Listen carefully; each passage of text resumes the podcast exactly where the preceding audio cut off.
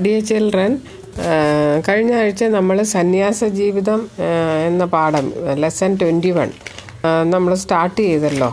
ഇനി നമുക്ക് അതിന്റെ ബാക്കി ഭാഗം നോക്കാം. സന്യാസത്തിന്റെ ആരംഭം എങ്ങനെയാണ് സന്യാസം എന്ന ഒരു പ്രസ്ഥാനം തുടങ്ങിയത് എന്നുള്ള കാര്യങ്ങളാണ് ഇനി നമ്മൾ കാണാൻ കേൾക്കാൻ പോകുന്നത്. അതായത് ബി സി രണ്ടാം നൂറ്റാണ്ടിൽ യഹൂദ മതത്തിലെ എസ് എസീത്യർ എന്ന ഒരു വ്യക്തി ഇംഗ്ലീഷിലെ എസ് എൻ എസ് എസ് പറയും. ചാവുകടൽ തീരത്ത് ആശ്രമ വ്യവസ്ഥയിൽ ജീവിച്ചിരുന്നതായി ചാവുകടൽ ചുരുളുകളിൽ നിന്ന് മനസ്സിലാക്കാം. അതായത് ഈ ഡെഡ് സീ സ്ക്രോൾസ് എന്ന് പറയുന്ന കാര്യങ്ങളിൽ നിന്ന് ഈ ഇങ്ങനെ ഒരു യഹൂദ മതത്തിലെ എസീത്യർ ജീവിച്ചിരുന്നതായിട്ട് മനസ്സിലാക്കാം. അപ്പോൾ അങ്ങനെയാണ് അതിന്റെ ഒരു ആരംഭം. എന്നാണ്. അതായത് റോമൻ ആധിപത്യത്തോടും യഹൂദിയ മതത്തിന്റെ ഉള്ളിലുള്ള ജീർണതകളോടും മടുപ്പ് തോന്നിയിട്ട് അതിൽ നിന്ന് അകന്ന ഏകാന്ത വാസികളായി കൂടുതൽ സമയമേലും ന്യായപ്രമാണ പഠനത്തിലും വ്യാഖ്യാനത്തിലും എഴുത്തുകൾക്കും എഴുത്തുകൾക്കുമൊക്കെ ചെല സമയം ചെലവഴിക്കാൻ വേണ്ടിയാണ് ഈ എസിത്യർ ഇങ്ങനെ ഡെഡ് സീയുടെ അടുത്ത് ഇങ്ങനെ ഒരു സന്യാസ ജീവിതം നയിച്ചത്. അപ്പോൾ അതായിരിക്കും അതാണ് അതിന്റെ ഒരു ആരംഭമായിട്ട് കാണുന്നത്. ഇനിയും കർത്താവിന്റെ ശിഷ്യന്മാരുടെ കൂട്ടത്തിൽ വിവാഹിതരും അവിവാഹിതരും ഉണ്ടായിരുന്നു. പൗലോസ് ലീഹയെ പറ്റി നമുക്കറിയാം. സെയിൻ പോൾ സെയിൻ പോൾ വിവാഹ ജീവിതം ഇല്ലാത്ത ആളായിരുന്നു. അതായത് പൗലോസ് ലിഹ പറയുന്നത് സുശേഷ വേല കൂടുതലായിട്ട് ചെയ്യാൻ വേണ്ടി കൂടുതൽ സമയം ചെലവഴിക്കാൻ വേണ്ടി വിവാഹം ചെയ്യാതെ കർത്താവിന് വേണ്ടി ശുശ്രൂഷ ചെയ്യാൻ ഇറങ്ങിയത് കൊണ്ടാണ് എന്ന് പറയുന്നുണ്ട്. ഒന്ന് കുരുന്തിയർ ഏഴാം അധ്യായം ഏഴാം വാക്യത്തിൽ ഇത് കാണാം. ഇനി ഇനി പൗലോസ പൂസോലം തന്നെ ഇടയ ലേഖനങ്ങളിൽ പറയുന്നുണ്ട് വിവാഹ ജീവിതം നയിക്കാം എന്നുള്ളതിനുള്ള തെളിവുകളാണ് ഇനിയും പറയുന്നത്. ഇടയ ലേഖനങ്ങളിൽ പറയുന്നുണ്ട് എപ്പിസ്കോപ്പ അല്ലെങ്കിൽ സഭയുടെ അധ്യക്ഷൻ ഏക ഭാര്യയുടെ ഭർത്താവായിരിക്കണമെന്ന്. അതിൽ നിന്ന് നമുക്ക് മനസ്സിലാക്കാം വിവാഹ ജീവിതം ഒരു തടസ്സമല്ല. പക്ഷേ വിവാഹ ജീവിതം നയിക്കുമ്പോൾ ഒരുപാട് ഉത്തരവാദിത്തങ്ങളുണ്ട്. നമുക്ക് ഒരുപാട് ഒരുപാട് റെസ്പോൺസിബിലിറ്റീസ് ഉണ്ട്. എന്നാലും അങ്ങനെ കുടുംബ ജീവിതത്തിലൂടെയും ശുശ്രൂഷ ചെയ്യാൻ സഭാ ശുശ്രൂഷ ചെയ്യാൻ സാധിക്കും എന്നുള്ളത് തെളിവുകളാണ്. അതിന്റെ റെഫറൻസുകൾ ഒന്ന് തീമത്യോസ് മൂന്നിന്റെ രണ്ടിൽ കാണാം തീത്തോസ് ഒന്നിന്റെ ആറിൽ കാണാം. ഇവിടെയൊക്കെ പൗലോസ് അപ്പോസ്തോലൻ സഭാ ശുശ്രൂഷകളിൽ ചെയ്യുന്ന വിവാഹിതരായിട്ടുള്ള എപ്പിസ്കോപ്പമാരെ പറ്റി പറയുന്നുണ്ട്.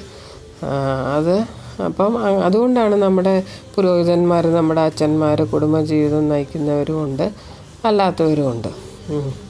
ഇനി കൂടുതൽ കൂടുതൽ സമയം കുടുംബജീവിതം ഇല്ലാത്തവർക്ക് സ്വ നാച്ചുറലായിട്ട് കൂടുതൽ സമയം കിട്ടും അല്ലേ?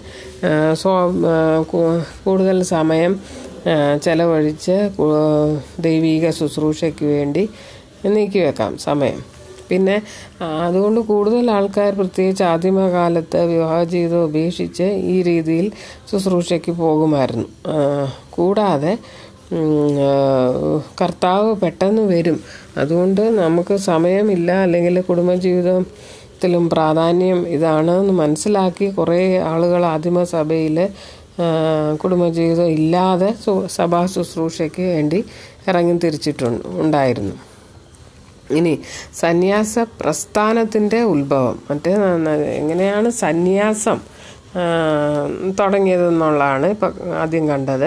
ഇനി സന്യാസ പ്രസ്ഥാനം അതൊരു ഓർഗനൈസ്ഡ് ഒരു ഓർഗനൈസേഷൻ ആയത് എങ്ങനെയാണെന്നുള്ള കാര്യം നമുക്ക് കേൾക്കാം. അതായത് ഒറ്റപ്പെട്ട വിശ്വാസികൾ കുടുംബം വേണ്ടെന്ന് വെച്ച് സഭാ ശുശ്രൂഷകളിലാകുന്ന രീതി ഉണ്ടായിരുന്നു. അപ്പം ഇത് പിന്നീട് ഒരു പ്രസ്ഥാനമായി രൂപപ്പെട്ടു.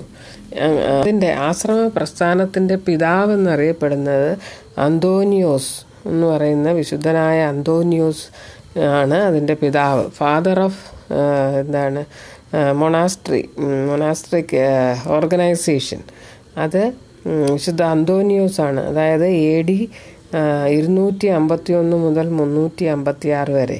A D two fifty one to three fifty six ആ കാലഘട്ടത്താണ് വിശുദ്ധ അന്തോനിയോസ് ജീവിച്ചിരുന്നത്. അദ്ദേഹമാണ് ഈ സന്യാസ പ്രസ്ഥാനത്തിന്റെ പിതാവെന്നറിയപ്പെടുന്നത്. ഓർത്തിരിക്കണം അത് കേട്ടോ. ഇനി ഇദ്ദേഹം ഈജിപ്തിൽ എവിടെയാണെന്ന് അറിയണ്ട ഈജിപ്തിലായിരുന്നു. ഈജിപ്തിലെ മരണാലിയും ഡെസേർട്ടിൽ ഈജിപ്തിലെ ഡെസേർട്ടിൽ ഒരുപാട് ദീർഘകാലം ജീവിച്ചിരുന്നു. പിന്നീട് വന്ന ചില വിശുദ്ധന്മാർ പക്കോമിയോസ് വിശുദ്ധനായ ബസേലിയോസ് തുടങ്ങിയവർ സന്യാസ ജീവിതം നയിക്കുന്നവർ നയിച്ചവരാണ്. ഒരുമിച്ച് നമുക്ക് പാർക്കണം എന്നുള്ളൊരു ചിന്ത വന്നിട്ട് അവർ ദേറ ദേറകൾ സ്ഥാപിക്കാൻ തുടങ്ങി. അങ്ങനെ പ്രാർത്ഥന വേദപുസ്തക പഠനം എന്നിവയോടൊപ്പം അധ്വാനത്തിനും പ്രാധാന്യം നൽകി. അതുകൊണ്ടാണ് നമ്മുടെ ഇപ്പോഴും കോൺവെന്റുകളിലും തയ്യാറകളിലും ഒക്കെ പ്രാർത്ഥന വേദപഠനം കൂടാതെ പലതരത്തിലുള്ള ശുശ്രൂഷകൾ പല ജോലികൾ ഡ്യൂട്ടീസ് ഉണ്ട്. ഈവൻ പല ഡ്യൂട്ടീസ് ഉണ്ട്.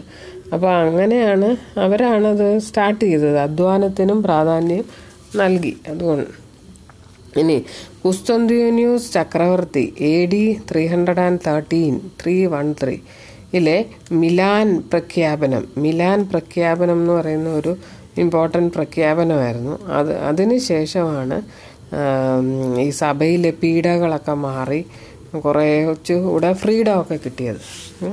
ആ സമയത്ത് പീഡകൾ ഫ്രീഡം കിട്ടി കിട്ടി. പക്ഷേ കൂടാതെ കുറേ കൂടെ വേൾഡ്ലി ആയാനും അത് ആ സമയം തൊട്ട് കുറച്ചുകൂടെ വേൾഡ്ലി കാര്യങ്ങൾക്ക് ഇമ്പോർട്ടൻസ് വന്നു.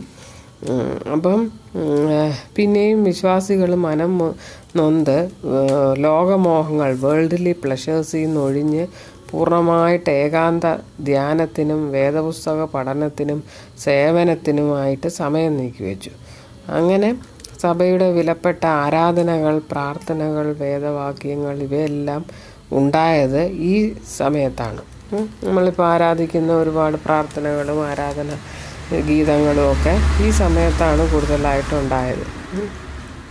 അതായത് കുസ്തന്തീനിയോസ് ചക്രവർത്തി എ ഡി മുന്നൂറ്റി പതിമൂന്ന് ത്രീ ഹൺഡ്രഡ് ആൻഡ് തേർട്ടീനിന് ശേഷം. ഇനി ഈ കൂട്ടർ മറ്റുള്ളവർക്ക് വേണ്ടി പ്രാർത്ഥിക്കുമായിരുന്നു അപ്പോൾ അവരുടെ ഒരു ഡ്യൂട്ടിയിൽ പെട്ടതാണ് മറ്റുള്ളവർക്ക് വേണ്ടി മധ്യസ്ഥത പ്രാർത്ഥന ചെയ്യുക എന്നുള്ളത്.